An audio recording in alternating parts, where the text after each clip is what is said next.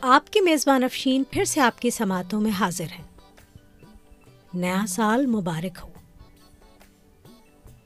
کچھ کنوتی لوگ تو یہی کہتے ہیں کہ زندگی وہی، دن رات وہی، ایک ہنسا تبدیل ہو جانے سے کیا ہوتا ہے۔ لیکن جناب، ان ہنسوں کا ہیر پھیر ہی تو بتاتا ہے کہ کس کی عمر کتنی ہو گئی ہے۔ کیا اسے کرونا وائرس کی ویکسین پہلے ملے گی؟ یا انہی ہنسوں کے ہیر پھیر سے اسے سب سے آخر میں ملے گی یا نہیں ملے گی؟ اس بات پر بھی غور کیجیے تو جب کیلنڈر ایجاد ہو ہی گیا ہے اور ہماری زندگی اس کے ماتحت ہے ہی، تو پھر یہ مایوسی کیسی؟ مجھے تو خوشی ہوتی ہے کہ ایک سال میرے تجربات میں اضافہ کر گیا۔ یہ کہنے کے قابل ہوتے جا رہے ہیں کہ یہ بال دھوپ میں سفید نہیں ہوئے۔ ہر گزرتا سال ذرا بات میں وزن پیدا کرنے کے لیے مددگار ثابت ہوتا ہے۔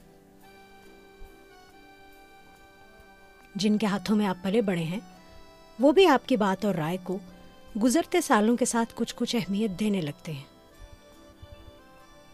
اگر یہ سال نہ بدلیں، تو کوئی کبھی ترقی نہ پائے اور ہمیشہ طفل مکتب ہی رہے۔ اب سلسلہ کلام وہیں سے جوڑتے ہیں جہاں سے پچھلی بار ٹوٹا تھا۔ بات ہو رہی تھی ملکہ ترنم نور جہاں کی۔ ان کی گائکی کا سفر نصف صدی سے زیادہ کا قصہ ہے۔ کوئی دو چار دنوں کی تو بات نہیں۔ اب سال تھا انیس سو پینسٹھ۔ فضا میں کشیدگی تھی۔ ستمبر کا مہینہ تھا۔ سنیے ملکہ ترنم کی اپنی آواز میں کہ تب کیا ہوا؟ آپ کو جنگ کی اطلاع کب ملی؟ جنگ کی اطلاع تو ایک آگ کی مانند تھی۔ جی۔ ایسے پھیلی اور میرا خیال ہے کہ دس منٹ میں سارے ملک میں پتہ لگ گیا۔ کہاں تھی آپ اس وقت؟ میں اپنے گھر میں یہی اچھا۔ لاہور میں تھی۔ جی جی۔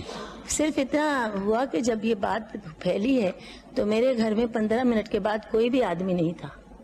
اچھا۔ نہ بیرا، نہ خان ساما نہ میرے استاد صاحب میرے پاس رہتے تھے۔ ماما نوکر سارے بھاگ گئے۔ میں نے کہا اچھا بڑا سا ٹرک منگواؤ، تھوڑا سا سامان رکھو، بچوں کو لے کے چلی جاؤں۔ ابھی میں سوچ ہی رہی تھی کہ میرے رشتے میں بھی بھائی ہیں، حسن لطیف صاحب، وہ آ گئے اتفاق سے تو کہتے ارے ارے یہ کیا ہو رہا ہے؟ آپ کیا سوچ رہی ٹرک ورک کا کوئی انتظام کر رہی۔ میں نے کہا، بھیا، میں کیا کروں؟ تنہا ہوں، میرے چھوٹے چھوٹے بچے ہیں۔ میں ان کو لے کے کہاں جاؤں؟ کیا کروں؟ بیٹا، آپ باکس ویگن میں بیٹھو، چلو، ریڈیو اسٹیشن چلتے ہیں۔ میں نے ٹیلی فون کیا، میں نے کہا جی میں نور جہاں بول رہی ہوں۔ اور آپ مجھے کہیے تو میں آؤں۔ انہوں نے ٹیلی فون بند کر دیا۔ پھر میں نے دوبارہ کیا، میں نے کہا جی کیا بات ہے؟ میں نور جہاں بول رہی ہوں، میں آپ کے آنا چاہتی ہوں، گانا چاہتی ہوں، وہ کہیں، وہ بی بی تو کبھی پروگرام نہیں مانتی، یہ دیکھو کیا مغز کھانے کو یہ لڑکی ہمیں تنگ کر رہی پھر میں نے کہا، یہ بھی کتنی میں نے کہا جی میں خدا کی قسم نور جہاں بول رہی ہوں اور میں اپنے وطن کے ترانے گانا چاہتی ہوں۔ کہتے بی بی دیکھ، تیری بڑی عزت کی تھی، ہوں تو کڑی کڑی فون نہ کری.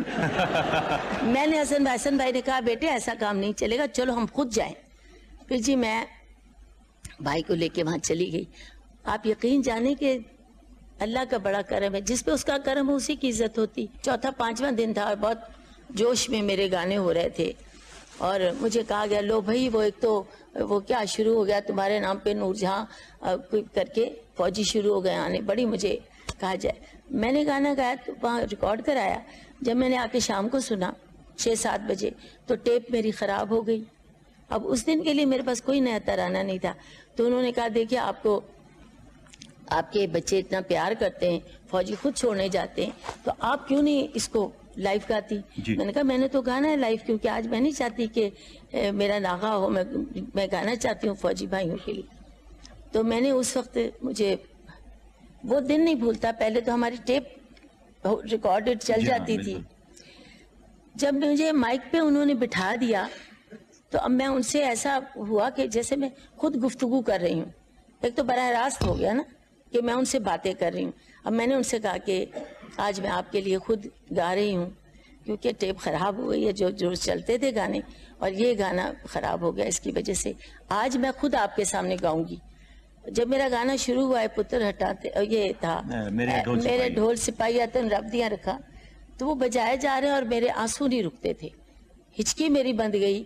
اور چار منٹ یہی میرے رونے کی ہچکی یہی ریکارڈ ہوتی رہی اور سن کے کیونکہ اس وقت اس وقت کوئی ایسا ایسا سما تھا، اس میں کوئی بناوٹ نہیں دیکھی جو بھی جنہوں نے خدمت کی ہے، بڑے نیک دلی سے کی ہے۔ سما ایسا بند گیا اور وہ یوں مجھے لگا جیسے میں ٹرینچز میں بیٹھے ہوئے جو میرے فوجی بیٹے بچے لڑ رہے ہیں، میں ان کے پاس کھڑی ہوئی ان کو سنا رہی ہوں اور اسی لیے میں سمجھتی ہوں کہ اللہ تعالیٰ نے مجھے، میری چھوٹی عمر میں اللہ نے مجھے دو بیٹے دیے، اکبر حسین رضوی اور اصغر میرا خیال ہے ایک ماں کا جذبہ جو ہے نا، وہ اچھی طرح محسوس کر سکتا ہے کہ وہ ماں کے بیٹوں کا کیا حال ہے جو اس وقت ٹرینچز میں ہیں۔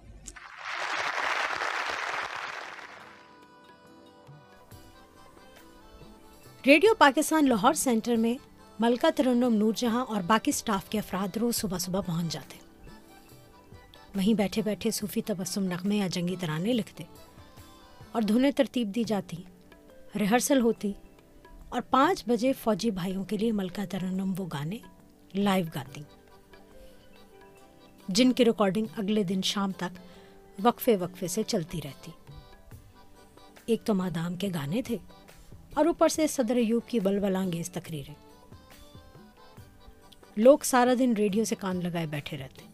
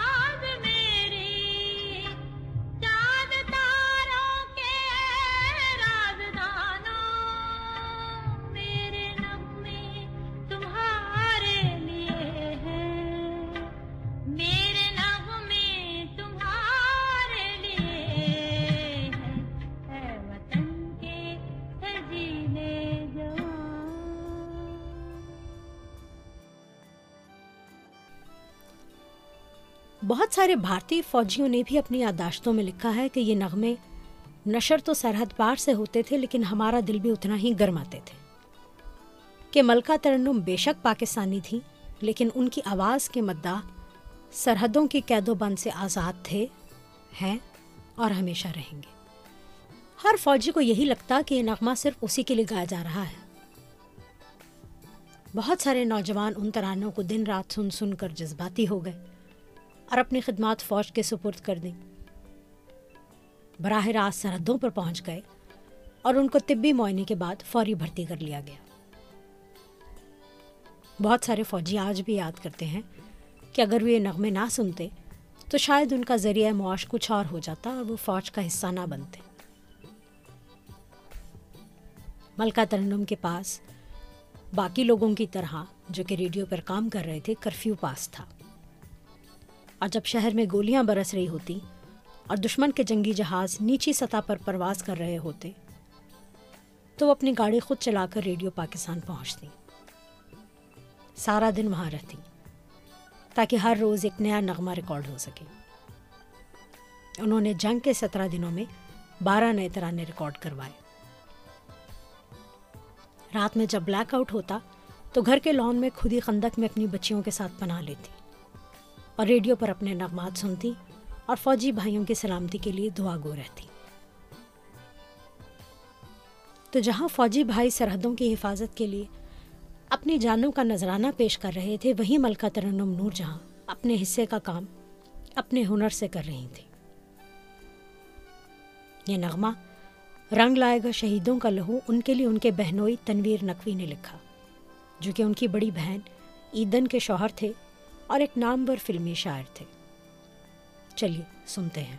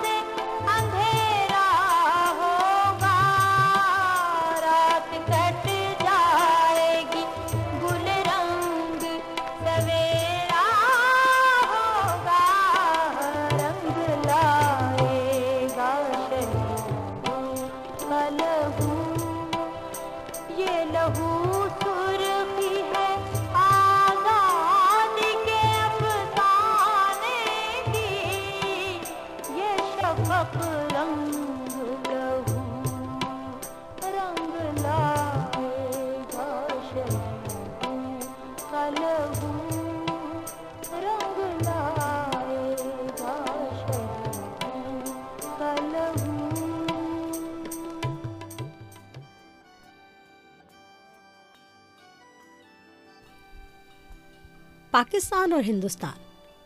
دونوں کی فوجوں میں کثیر تعداد ان فوجیوں کی بھی تھی جن کی مادری زبان پنجابی تھی۔ اس لیے خاص طور پر پنجابی نغمے بھی لکھے گئے جو بہت مقبول ہوئے۔ صوفی تبسم نے یہ مقبول نغمہ لکھا۔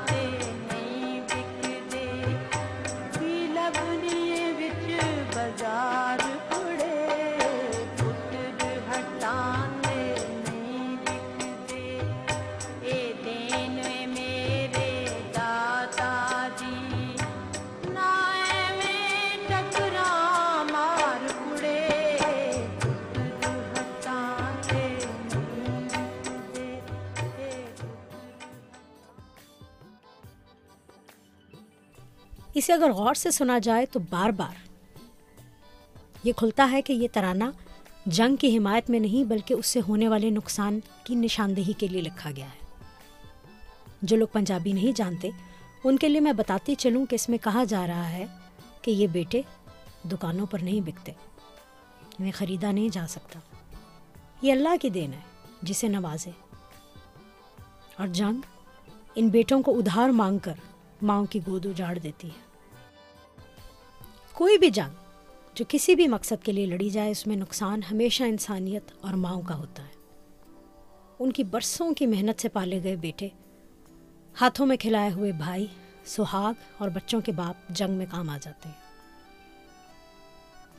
اس گیت میں دکھ ہے ان رشتوں کا، جن کا نقصان ہوتا ہے، اور انہیں اپنے پیاروں کی شہادت کے بعد ان کے بغیر زندگی گزارنی ہوتی ہے۔ بے شک ان کی قربانی سے باقی لوگ محفوظ ہو جاتے ہیں۔ لیکن کیا کسی ماں کے دل کا دکھ کبھی کم کیا جا سکتا ہے؟ ملکہ ترنم کی فنی خدمات کے اعتراف میں صدر ایوب خان نے انہیں تمغہ امتیاز سے نوازا۔ اس کے علاوہ بھی انہیں زندگی میں بے شمار تمغے ملے، انعامات ملے۔ لیکن ان کا فن ان سب چیزوں سے بہت بلند تھا۔ انیس سو اکانوے میں وہ پہلی پاکستانی گلوکارہ تھیں، جنہوں نے رائل البرٹ ہال میں اپنے فن کا مظاہرہ کیا۔ اگر کسی خوش قسمت کے پاس اس محفل کی ریکارڈنگ ہو تو ضرور مجھ تک بھیجیں یا یوٹیوب پر اپلوڈ کریں۔ ان کے بہت سے چاہنے والوں کا بھلا ہو جائے گا جو انہیں وہاں اس دن نہ سن سکے اور نہ دیکھ سکے۔ اب میں آپ کو سناتی ہوں ایک شوق سا جنگی ترانہ۔ جس میں اس فخر کا ذکر ہے جو فوجیوں کے گھر والوں کو ان کی خدمات اور قربانیوں پر ہوتا ہے۔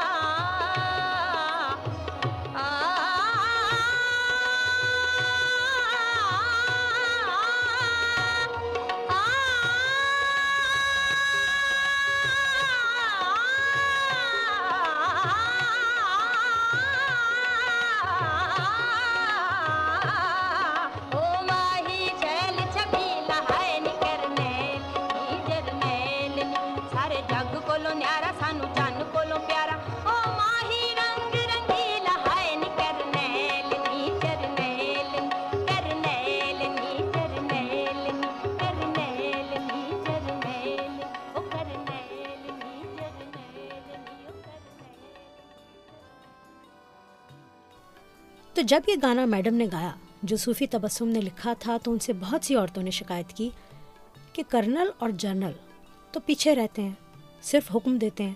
سب سے آگے تو ہمارے سپاہی بیٹے، بھائی یا شوہر ہوتے ہیں جو پہلی گولی اپنے سینوں پر کھاتے ہیں۔ آپ نے آخر ان کا ذکر کیوں نہیں کیا؟ تو صوفی تبسم نے ایک نیا نغمہ لکھا، جو کہ میڈم نور جہاں نے گایا۔